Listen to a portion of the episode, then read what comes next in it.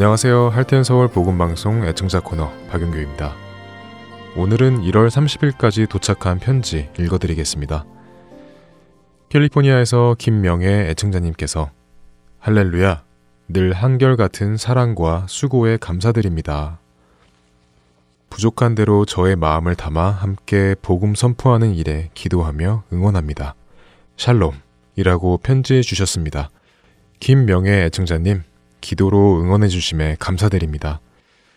주 안에서 기도해 주시는 애청자 여러분들과 함께 이 사역을 해나갈 수 있어서 감사한 마음입니다.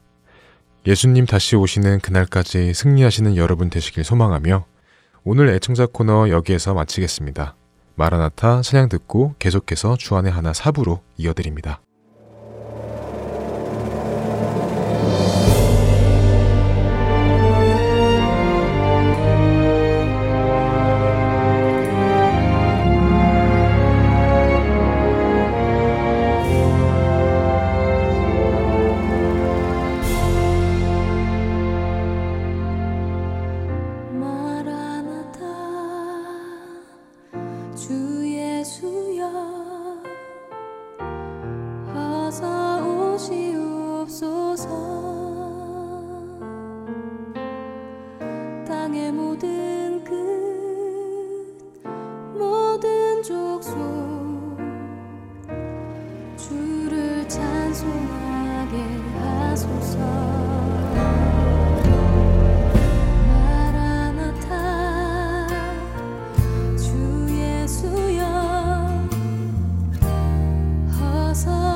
she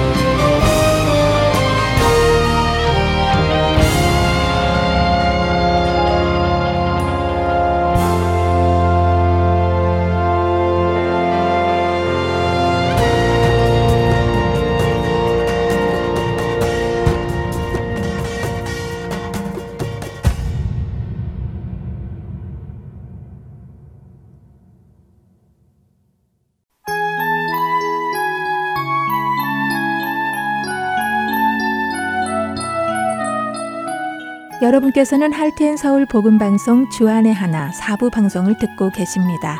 주안의 하나 사부에서는 지난 방송들 중에서 신앙에 도움이 될 만한 프로그램을 모아서 다시 방송해 드리고 있습니다. 이번 시즌에는 2014년에 방송된 아나크리노 시즌2와 2015년에 방송된 성경 속 질문들, 그리고 2018년에 방송된 살며 생각하며가 준비되어 있습니다. 아나크리노 시즌2로 이어집니다.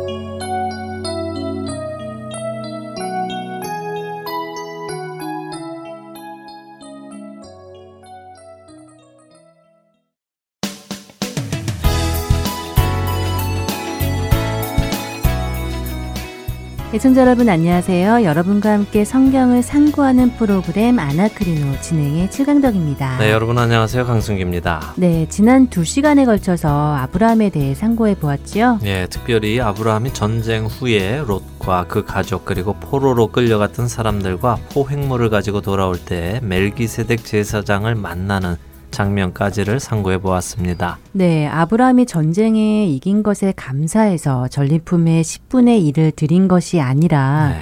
자신이 전쟁에서 승리했다고 좋아하고 있던 것을 음. 멜기세덱이 하나님께서 이기게 해 주신 것이라는 것을 깨닫게 해 주셨기 때문에 네. 그 사실에 반응해서 드리는 것이라는 것을 보았고요. 네. 그래서 중요한 포인트는 전리품의 11조를 드렸다는 것이 아니라 믿음 없는 아브라함을 믿음의 조상으로 만들어 가시는 하나님의 손길이었다는 것을 다시 확인해 보았습니다. 네, 그렇습니다. 하나님의 은혜로 택함 받은 아브라함이 믿음의 조상으로 합당한 자가 되도록 빚어가시는 하나님의 손길을 보았습니다.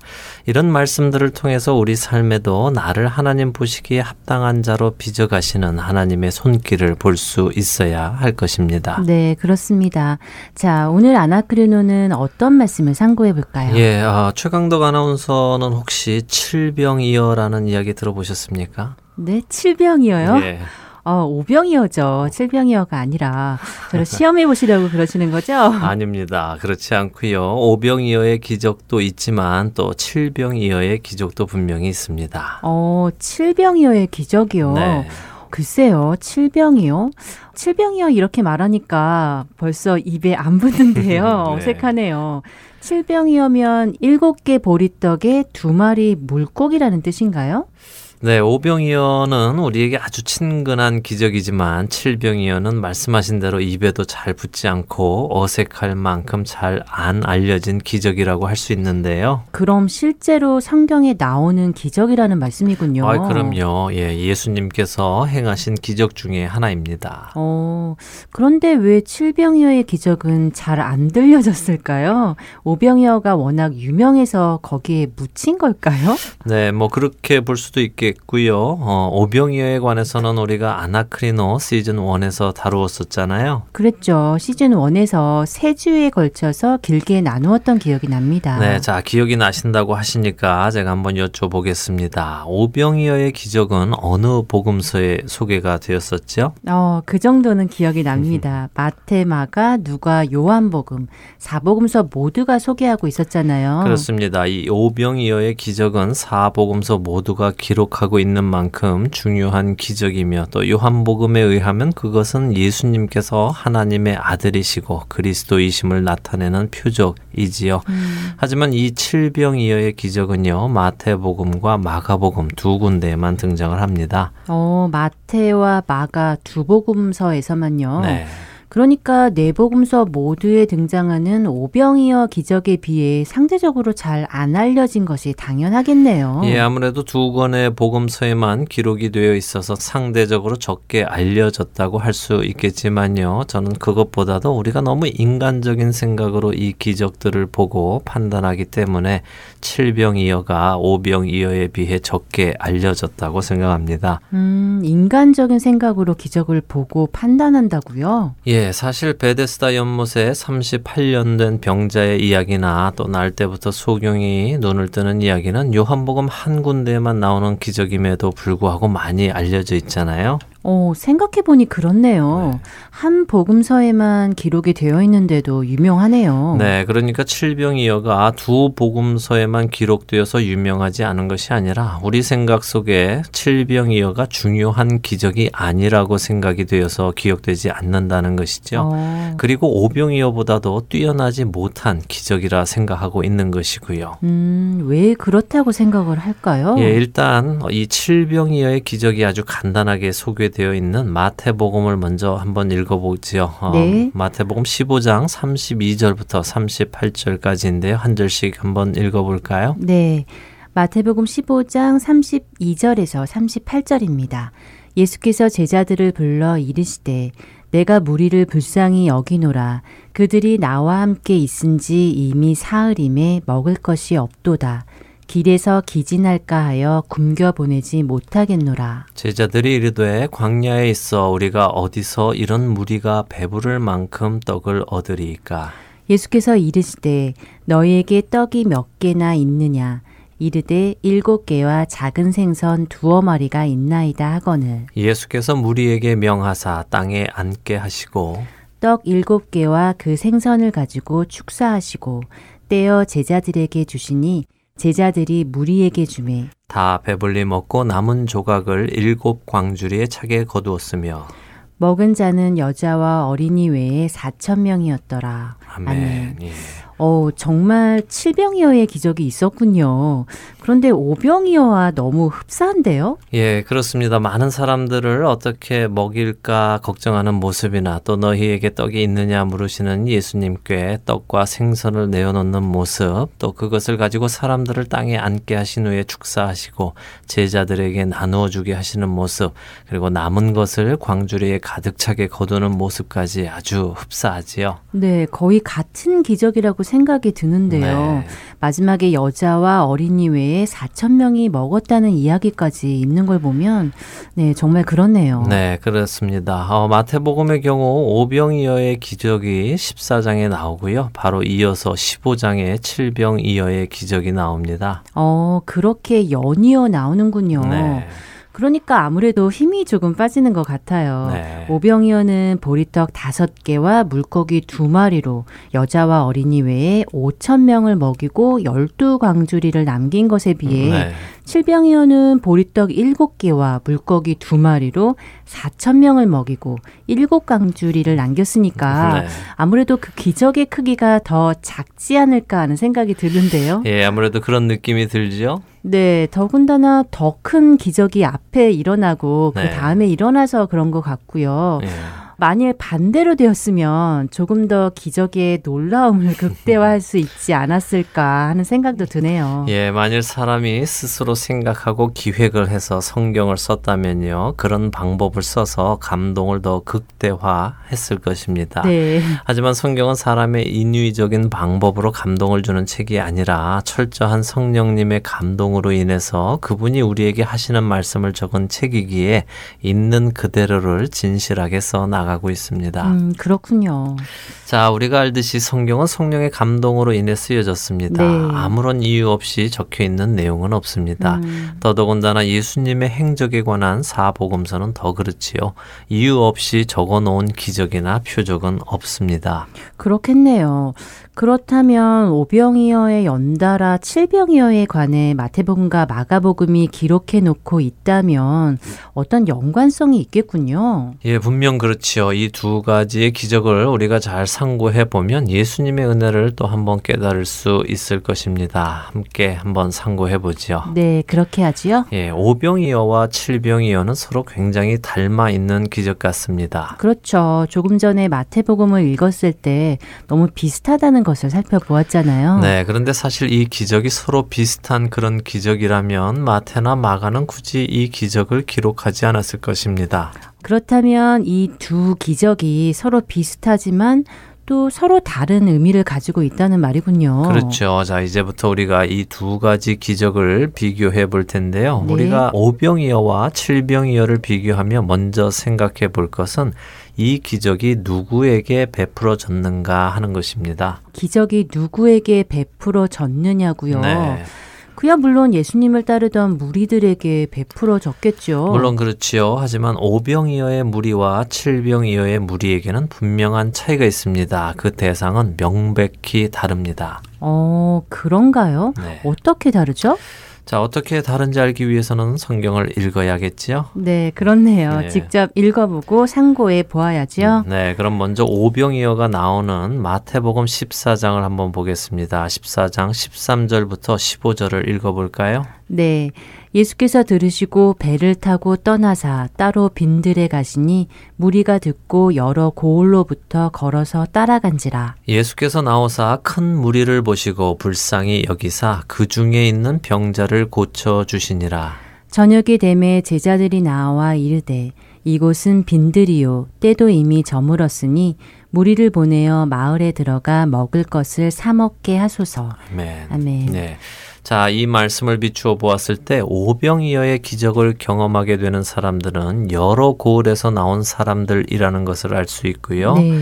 예수님께서 그들을 불쌍히 여기셔서 그 중에 있는 병자를 고쳐 주셨다고 하십니다. 음, 또 같은 장면을 기록한 마가복음 6장 34절은 예수님께서 그들을 보시고 그들이 마치 목자 없는 양 같음으로 인하여 불쌍히 여기셔서 여러 가지로 가르치셨다고 하십니다. 음, 그러니까 그들을 불쌍히 여겨서 병을 고쳐주시기도 하시고 가르치시기도 하셨다는 것이군요. 그렇습니다. 그래서 누가복음 9장 11절은 그것을 합쳐서 무리가 알고 따라왔건을 예수께서 그들을 영접하사 하나님 나라의 일을 이야기하시며 병 고칠 자들은 고치시더라라고 하시지요. 그렇네요. 자, 이 말씀들을 토대로 보았을 때 지금 오병이어의 기적을 맛보는 사람들은 그날 예수님께 나온 사람들이었습니다.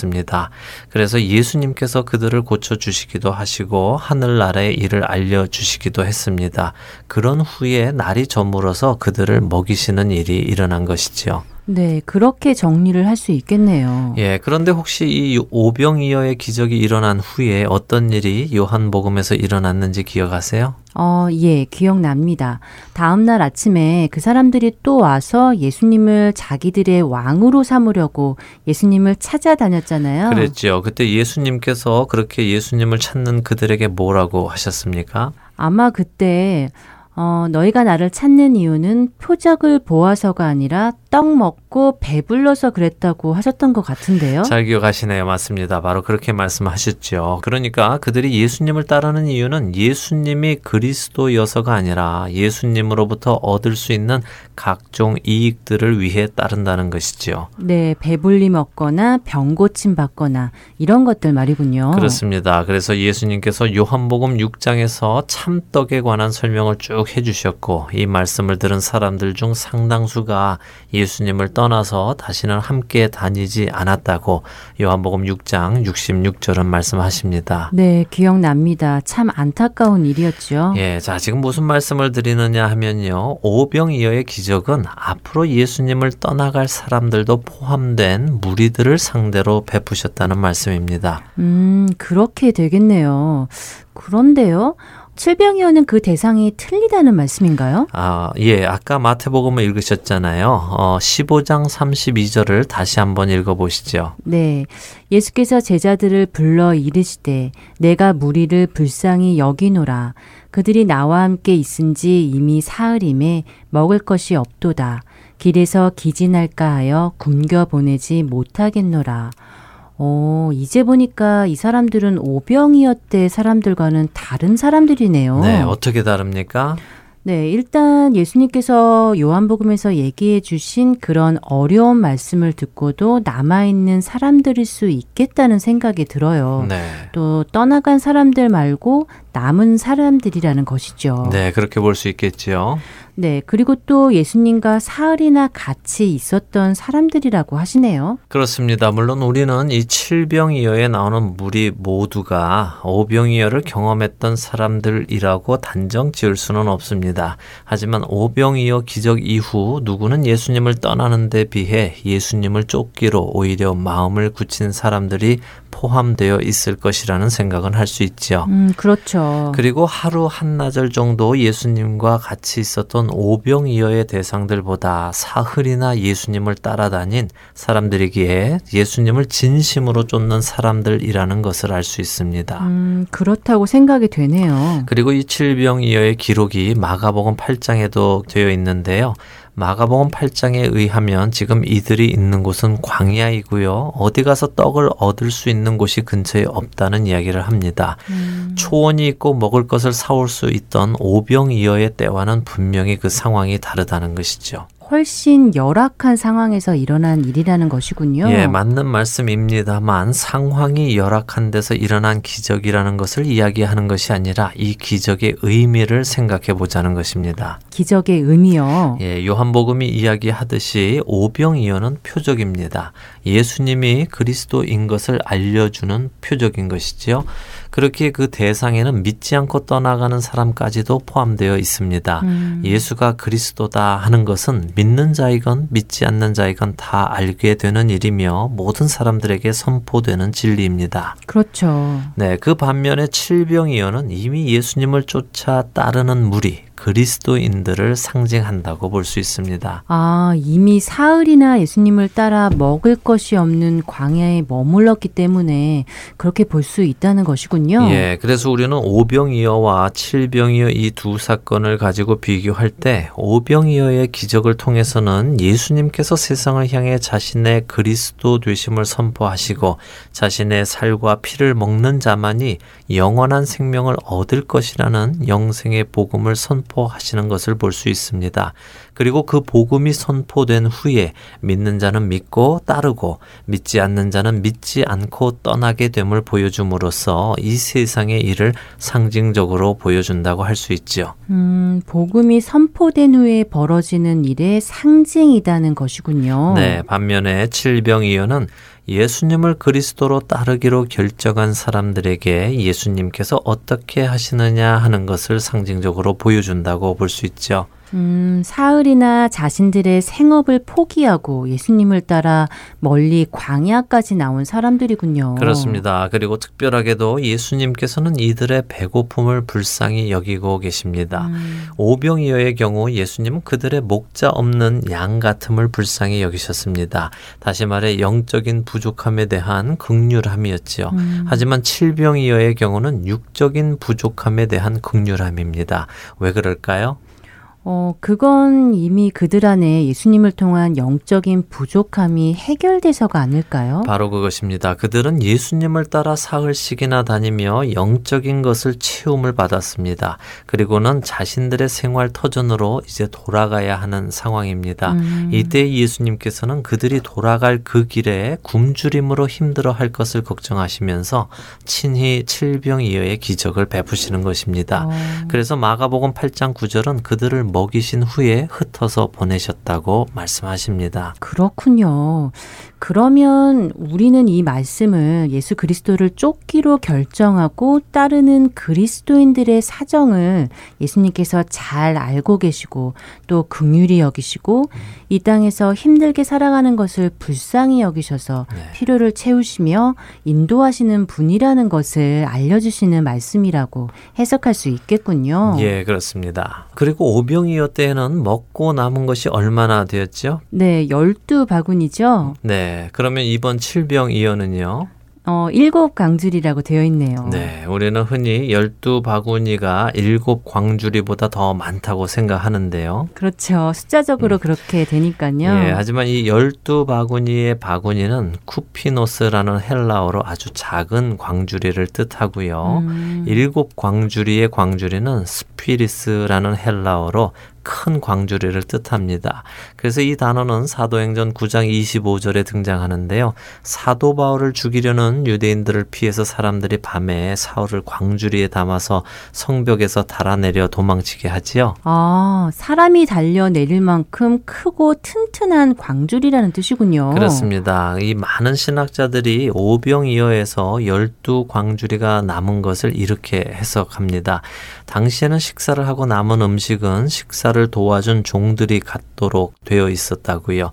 그래서 오병이어 때 열두 광주리가 남은 것은 열두 제자에게 있는 상급을 이야기한다라고 말이죠. 어, 그런 뜻이 있군요. 예, 만약 그렇다면 이번 칠병이어의 경우는 누구에게 돌아갈 상급인지는 우리가 잘 모르겠지만 우리가 보통 칠을 하나님의 완전수라고 생각할 때 오병이어 때보다 훨씬 많은 상급이 준비되었다라고 해석할 수도 있을 테고요. 어. 또는 예수님의 은혜는 이렇게 완전하게 사람들을 배불리게 먹이시고도 풍성하게 남을 만큼 많으시다는 것을 표현하는 것일 수도 있을 것이라 생각합니다. 음. 어찌되었든 칠병이어는 단순히 오병이어의 아류적인 기적이 아니라 예수님을 따르는 그리스도인들을 향한 예수님의 마음과 극률함을 보여주시는 중요한 기적 이라고 말할 수 있다는 것이지요. 네, 그렇네요. 지금껏 우리는 오병이어와 비교할 때 어, 오병이어보다 못한 기적이라는 생각을 해서인지 음. 많이 알려지지도 않았고 네. 또 그렇게 신경을 쓰지도 않았던 것 같은데 네. 하나님께서 우리에게 말씀하시고자 하신 것은 그렇게 눈에 보이는 계산적인 것이 아니라 영적인 문제였군요. 네. 그동안 몰랐던 칠병이어의 기적 다시 한번 볼 수 있게 되어서 뜻있는 시간이었던 것 같습니다. 네, 청자 여러분들도 시간이 되실 때 다시 마가복음 8장과 마태복음 15장에 기록된 어, 칠병이어의 기적을 잘 상고해 보시기 바랍니다. 왜냐하면 이 기적은 바로 예수 그리스도를 따르는 여러분과 저희를 위한 기적이기 때문에 그렇습니다. 그렇게 말씀을 들으니 오병이어보다 칠병이어가 더 마음에 드는데요. 네. 한번 상고해 보도록 하겠습니다. 네. 여러분들도 꼭 상고해 보시기 바라고요. 그 속에서 예수님의 마음을 느껴보시기 바랍니다. 네. 오늘 아나크리노 여기서 마치겠습니다. 다음 주에 뵙겠습니다. 안녕히 계세요. 다음 주에 뵙겠습니다. 안녕히 계십시오.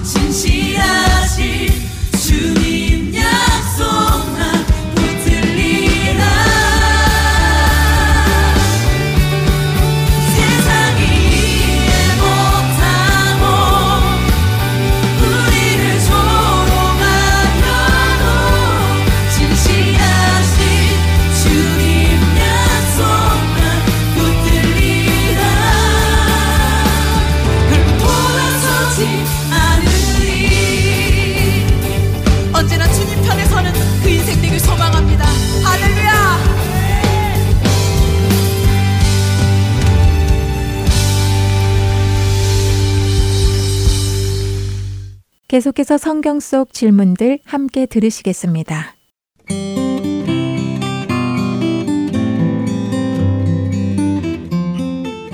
애청자 여러분 안녕하세요. 성경 속 질문들 진행의 최소영입니다. 여러분 혹시 무화과 나무잎이 마르고 라는 제목의 찬양을 알고 계신가요? 무화과 나무잎이 마르고 포도 열매가 없으며 감람나무 열매 그치고 논밭에 식물이 없어도 하는 가사로 시작되는 경쾌하고 밝은 곡조의 찬양인데요. 제가 어렸을 때 이 찬양을 기타 반주에 맞춰 아주 신나게 불렀던 기억이 납니다. 가사의 참 의미도 모른 채 말이죠. 나중에 이 찬양 가사의 내용인 하박국서를 읽고 그 의미를 깨달은 후 아무 생각 없이 이 찬양을 부르던 제 자신이 얼마나 부끄러웠는지 모릅니다. 이 찬양의 가사는 하박국 3장 17절과 18절에 나오는 말씀인데요. 하박국이 하나님을 찬양하는 내용으로 하박국서의 마지막 부분이지요. 나무에 열매가 없고 밭에 먹을 것이 없고 우리의 양이 없으며 외양간에 소가 없을지라도 나는 여호와로 말미암아 즐거워하리라는 찬양이지요. 하박국서는 이렇게 확신에 찬 믿음의 고백과 찬양으로 끝나지만 그 처음 부분은 이와는 전혀 다르게 시작됩니다. 하박국서 1장의 가장 첫 부분은 기쁨의 찬양이 아니라 의문 가운데 하나님께 부르짖는 하박국의 질문으로 시작되는데요. 성경 속 질문들, 오늘 함께 살펴볼 말씀은 하박국 1장 2절에 나오는 하박국 선지자의 질문입니다. 여호와여, 내가 부르짖어도 주께서 듣지 아니하시니 어느 때까지리이까? 하박국은 1장부터 3장으로 이루어진 비교적 짧은 내용인데요. 1장과 2장에서는 하박국이 하나님께 질문하고 하나님께서 이에 대해 응답하시고 또다시 하박국이 질문하고 하나님이 응답하시는 내용들이 나오고요. 3장은 하박국의 기도와 찬양으로 끝나지요. 하박국서의 배경을 살펴보면 내적으로 남유다는 불의와 부패, 영적 타락 가운데 있었고 외적으로는 바벨론이 강력한 국가로 부상하며 그 세력을 떨치고 있던 때에 기록된 말씀인데요. 이러한 가운데 하박국 선지자는 하나님을 향해 절규와 같은 질문을 던집니다. 여호와여 내가 부르짖어도 주께서 듣지 아니하시니 어느 때까지리이까 내가 강포로 말미암아 외쳐도 주께서 구원하지 아니하시나이다. 유다의 죄악과 불의가 가득한 현실을 보며 하박국은 애통해하고 기도하지만 이에 대해 하나님은 침묵하고 계신 것처럼 하나님의 구원하심이 없는 것처럼 보였습니다. 이러한 하박국의 질문에 하나님은 바벨론을 들어 유다를 칠 것이라고 말씀하십니다. 바벨론을 통해 유다를 징계할 것이라는 하나님의 이 응답을 하박국은 이해할 수 없었습니다. 그것은 공의로운 하나님처럼 보이지 않기 때문이었지요. 그래서 하박국은 또다시 질문을 하게 되는데요. 이스라엘 백성들도 하나님 앞에 죄인이지만 이들보다 더 큰 죄악 가운데 있는 바벨론이 어떻게 이스라엘을 치도록 허락하시는가 하고 말이지요. 악인이 자기보다 의로운 사람을 삼키는데 잠잠히 계시다면 그것은 하나님의 공의와 어긋나지 않느냐고 묻고 있는 것입니다. 하나님을 향한 하박국 선지자의 이러한 질문은 2500년이 지난 지금 이 시대를 사는 우리들도 공감하는 질문일 것입니다. 지금도 악인이 형통하고 의인이 고난당하는 것을 보며 하박국과 같은 질문을 하게 되니까요. 공의의 하나님께서 왜 악인을 그냥 두시는가? 악인이 의인을 삼키는데 왜 잠잠하시는가? 하는 질문 말이지요. 하나님의 존재 자체를 의심하여 이런 질문을 하는 것은 아닐 것입니다.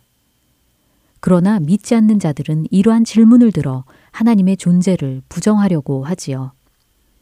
많은 사람들이 자신이 하나님을 믿지 않는 이유를 하나님이 정말 계시다면 왜 악한 자들을 벌하지 않고 착한 자들이 억울한 일을 당해도 그냥 두시는가? 그러므로 신이 존재한다고 믿을 수 없다. 라고 하는 경우가 많이 있지요. 예전에 어떤 분도 저에게 하나님이 정말 계시다면 세상에서 이렇게 악한 일이 일어나도 어떻게 그냥 놔두실 수가 있죠? 이것에 대해 어떻게 설명할 수 있으세요? 하고 물어보신 적이 있는데요. 만약 여러분이라면 어떻게 대답하실 건가요? 그런데 이 질문에 대한 답은 우리끼리 머리를 맞대고 생각해서 얻을 수 있는 것은 아닐 것입니다. 하나님께서 답변해 주셔야 알 수 있는 것이지요. 참 감사하게도 하박국이 하나님께 정직하게 질문한 덕분에 우리도 성경을 통해 하나님의 응답을 들을 수 있게 되었지요. 하박국의 질문에 하나님은 이렇게 말씀하십니다. 이 묵시는 정한 때가 있나니 그 종말이 속히 이르겠고 결코 거짓되지 아니하리라. 비록 더딜지라도 기다리라. 지체되지 않고 반드시 응하리라. 보라, 그의 마음은 교만하며 그 속에서 정직하지 못하나 의인은 그의 믿음으로 말미암아 살리라. 하나님의 정한 때가 있다는 것이지요. 악인이 잘 사는 것 같아도 정한 때까지 뿐이고 의인의 고난도 끝이 있다는 말씀입니다. 우리가 보기엔 더딘 것 같을지라도 신실하신 하나님은 지체하지 않고 반드시 이루실 것이라고 하시지요. 악인이 지금 당장 벌을 받지 않는다고 해서 하나님이 침묵하고 계신 것은 아니라는 것입니다. 이 하나님을 믿는 자, 하나님의 때를 믿음으로 기다리는 자, 그는 그의 믿음으로 말미암아 살리라고 말씀하십니다. 악인은 그 마음이 교만하여 믿음 없이 살다가 하나님의 심판의 때에 멸망할 것이며 의인은 그의 믿음으로 말미암아 구원을 얻는다는 것이지요. 하나님의 이 응답을 듣고 하박국 선지자는 하나님께 찬양을 드리는데요. 하박국 1장 곳곳에 나왔던 그의 질문들은 3장에서 찬양으로 바뀌어집니다. 비록 무화과 나무가 무성하지 못하며 포도나무에 열매가 없으며 감람나무에 소출이 없으며 밭에 먹을 것이 없으며 우리의 양이 없으며 외양간에 소가 없을지라도 나는 여호와로 말미암아 즐거워하며 나의 구원의 하나님으로 말미암아 기뻐하리로다. 하박국이 찬양 속에 묘사한 먹을 것도 입을 것도 아무것도 없는 이 상황은 훗날 바벨론의 침략으로 황폐하게 된 유다의 모습을 연상케 하지요. 하나님께서 바벨론을 들어 유다를 징계하리라 하신 말씀을 듣고 고뇌하던 하박국. 그는 이제 그러한 상황이 올지라도 하나님으로 말미암아 즐거워할 것이라고 고백합니다. 하나님의 구원이 없는 것 같아 부르짖으며 질문하던 하박국. 그는 이제 나의 구원의 하나님으로 말미암아 기뻐하리라고 찬양합니다. 하박국에게 응답하신 하나님의 말씀이 모두 이루어진 것을 우리는 성경을 통해 확인할 수 있는데요. 하나님께서 하박국에게 말씀하신 대로 나중에 유다는 바벨론의 포로로 잡혀가게 되지요.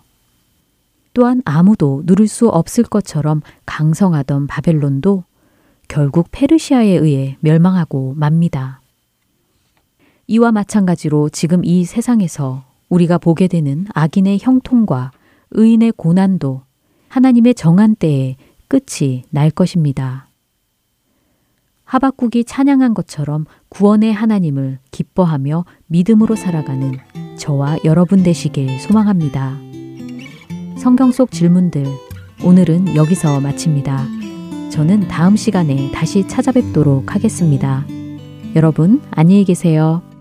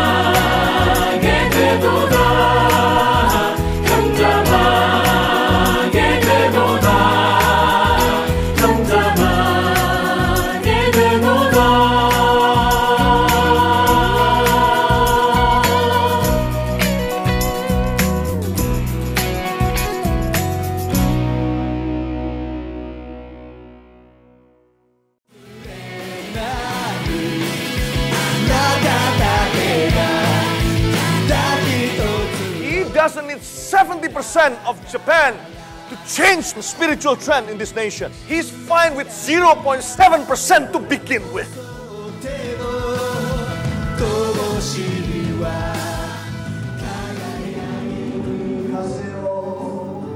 하나님을 향해 부르짖는 일본인들의 간절한 마음이 들리십니까? 크리스천 인구가 1%도 되지 않는 척박한 영적 사막 일본. 그 사막의 땅에도 복음의 씨앗이 뿌려져야 할 것입니다. 하트앤소울 복음 선교회에서는 이 일을 위하여 일본어 방송 CD를 제작하였습니다. 주위에 있는 일본인들에게 이 CD를 전하고 싶은 분들은 전화번호 602-866-8999로 연락 주시기 바랍니다.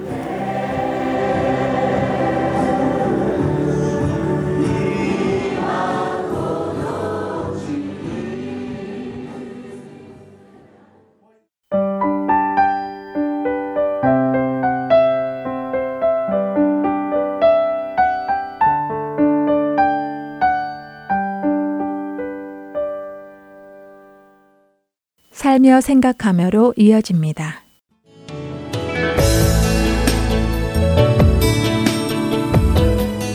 애청자 여러분 안녕하세요. 살며 생각하며 진행의 김순혜입니다. 가난한 국가에서 봉사하다 보면 바가지로 바닷물을 퍼내는 기분이 들 때가 있다. 그들을 향한 이 사랑이 내가 내 작은 희망 바가지를 들어 오늘도 변함없이 절망의 바닷물을 퍼내는 이유다. 엄마라고 불러도 돼요의 저자 케이티 데이비스. 스무 살의 나이에 우간다 고아들의 엄마가 된 그녀의 일기입니다. 처음 이 책을 접했을 때는 그저 봉사하러 간 한 소녀의 이야기라고 생각했습니다. 단기 선교를 많이들 가니까 다녀와서 느낀 간증 정도로 생각하고 책꽂이에 꽂아두었지요. 한국에 있는 양화진 외국인 선교사 묘역에 다녀온 뒤 다시 이 책을 잡았을 때 시작부터 눈물로 읽을 수밖에 없었습니다. 우리나라 초기 선교사님들의 모습을 보는 듯 했기 때문입니다. 주여, 지금은 아무것도 보이지 않습니다. 메마르고 가난한 땅, 나무 한 그루 시원하게 자라오르지 못하고 있는 땅에 저희들을 옮겨와 심으셨습니다. 그 넓은 태평양을 어떻게 건너왔는지 그 사실이 기적입니다. 보이는 것은 고집스럽게 얼룩진 어둠 뿐입니다. 어둠과 가난한 인습에 묶여 있는 조선 사람 뿐입니다. 언더우드 선교사 기도문의 일부입니다. 미국 와서야 한국 초기 선교사들에 대한 고마움을 제대로 알게 되어서 한국 가면 양화진에 꼭 가보고 싶었었습니다. 그래서 딸과 제 친구와 함께 서울 합정동에 있는 이 묘역을 찾았었지요. 양화진에는 우리나라에 온 최초의 선교사를 비롯해서 자신의 조국보다 한국을 더 사랑했던 선교사들, 풍토병과 사고로 희생한 그 선교사들과 아이들이 함께 묻혀 있는 곳입니다. 이들 중에는 태어나 하루나 이틀을 살지 못하고 이곳에 묻힌 아이들도 있었습니다. 그곳에 있는 백주년 기념교회가 관리하며 그 교회 성도들이 자원봉사로 묘지를 안내하고 성교관에서 설명도 하고 계셨습니다. 성교관에는 양화진의 역사를 보여주는 영상을 보고 묘지를 투어하게 안내해 주었습니다. 우리가 알고 있는 언더우드 아펜젤러와 같은 유명한 선교사님들의 가족묘를 보았고 또 홀가족 이야기가 있는 로제타 홀 기념관도 가보았습니다. 그 기념관에는 1890년에 한국에 파송된 여의사 로제타 홀 선교사의 일기가 전시되어 있었습니다. 기념관 들어가는 입구에서 깊은 바다 파도 영상이 발 앞으로 흐르고 잠시 기도하는 시간을 가지게 하더군요. 이 바다를 건너면 다시는 고국으로 돌아가지 못할 것을 알고도 건너왔다는 설명에 다시 한번 선교사님들의 마음을 헤아려 보게 되었습니다. 뉴욕 리버티의 부유한 농장에 태어나 의료 공부를 한 로제타올 선교사. 부모를 떠나 낯선 조선 땅에 들어왔고 이 땅에서 결혼하고 아이를 낳고 병으로 남편을 잃고 병으로 아이를 잃고 의사였지만 아픈 가족을 주님 곁으로 보낼 수밖에 없었던 그런 일들까지 세세히 기록한 일기를 전시하고 있었습니다. 우간다 고아들의 엄마가 된 젊은 케이티 역시 테네시 내시빌의 부유한 가정에 태어나 여느 아이처럼 이쁘게 차려입고 교회 가고 멋진 자동차를 타고 학교 가고 부모님의 소망인 명문대학에 들어가서 평탄한 삶을 기대하며 살던 아이였습니다. 그런 그녀가 어느 날 지구 반대편의 가난한 우간다에 사랑을 가지고 떠납니다. 세계 선교사들을 위해 기도하고 물질적 후원도 하던 부모님은 딸의 이런 결정에 너무도 기가 막히게 됩니다. 일시적이길 바라고 내 딸만큼은 그 자리에 가지 않기를 바라는 그 마음. 케이티 엄마의 옷을 잠시 입어봅니다. 어느 날 내 아이가 이런 결정을 한다면 어떨지 받아들이기 정말 쉽지 않을 것 같습니다. 선교사님들을 위한 기도를 할 때 정말 간절히 기도합니다. 한 달에 한 번 홈리스 사역을 하고 장애우를 섬기러 가고 연말이면 요양원에 위문 공연을 가고 교회 각종 선교 사역에 참여하지만 정작 그 사역을 위해 우리 가족이 전적으로 헌신한다고 하면 과연 축복하며 바다를 건너게 할 수 있을까? 아니, 내가 건널 수 있을까를 생각해 봅니다. 가족이 단기 선교를 꼭 한 번은 다녀오고 싶었던 마음이 있었는데 정말 선교의 마음이었을까를 생각해 봅니다. 영혼을 사랑하는 마음이 얼마나 있었는지, 기도와 준비, 훈련이 얼마나 되었는지 말입니다. 성교라는 것이 내 삶의 일부라고 하면서 실제로는 성교가 행사나 여행이라고 생각한 건 아닌지 말입니다. 이웃에게는 전하지 못하고 있으면서 왜 먼 곳에 나가려는 건지 돌아봅니다. 우리는 증인으로 살기 위해 사랑을 실천하고 선교를 합니다. 주님을 만난 사람들의 가장 자연스러운 반응이지요. 소극적이던 사람도 영혼을 사랑하게 되면 적극적으로 다가가는 사람이 됩니다. 우리 삶에 녹아있는 하나님의 사랑이 우리를 가게 하고 사랑을 전하게 하고 가르치게 합니다. 마태복음 28장 19절에서 20절 주님이 마지막으로 하신 말씀입니다. 그러므로 너희는 가서 모든 민족을 제자로 삼아 아버지와 아들과 성령의 이름으로 세례를 베풀고 내가 너희에게 분부한 모든 것을 가르쳐 지키게 하라. 볼지어다 내가 세상 끝날까지 너희와 항상 함께 있으리라 하시니라. 복음을 들어야 할 사람이 있는 곳이 성교지이고 우리 삶의 현장에서 복음이 흘러가게 하는 것이 성교입니다. 우리는 누구나 현장 선교사입니다. KT도 고백합니다. 나는 특별하지 않고 그저 평범한 사람일 뿐이라고. 시작부터 눈물로 읽을 수밖에 없었던 KT의 책. 그리고 책을 덮으면서도 거의 거의 울게 만들었던 KT의 그 사랑 스토리. 스무 살의 평범한 그녀가 14명의 아이들을 입양하고 가난한 그 나라에서 살기로 결심하게 된 것은 바로 하나님의 마음을 너무도 잘 알았기 때문입니다. 나를 사랑하신 그분이 이 아이들도 사랑한다는 것을 말입니다. 많은 이들이 절망적이라며 포기하라고 했을 때 낙심할 수밖에 없는 여러 상황 속에서 드렸던 KT의 기도. 주님, 매 순간 주님을 선택하게 해주세요. 하는 이 기도가 평범하지만 오늘도 성교적 삶으로 살아가는 우리 모두의 기도가 되기를 소망합니다.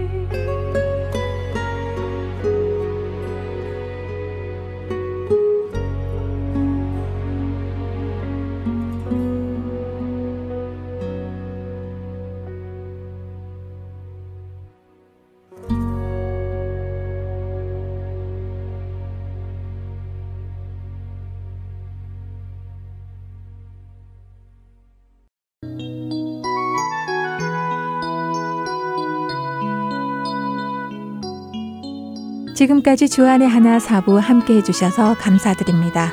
다른 지난 방송들을 더 듣고 싶으신 분들은 홈페이지 www.heartandseoul.org에서 특별 방송을 클릭하셔서 들으실 수 있습니다.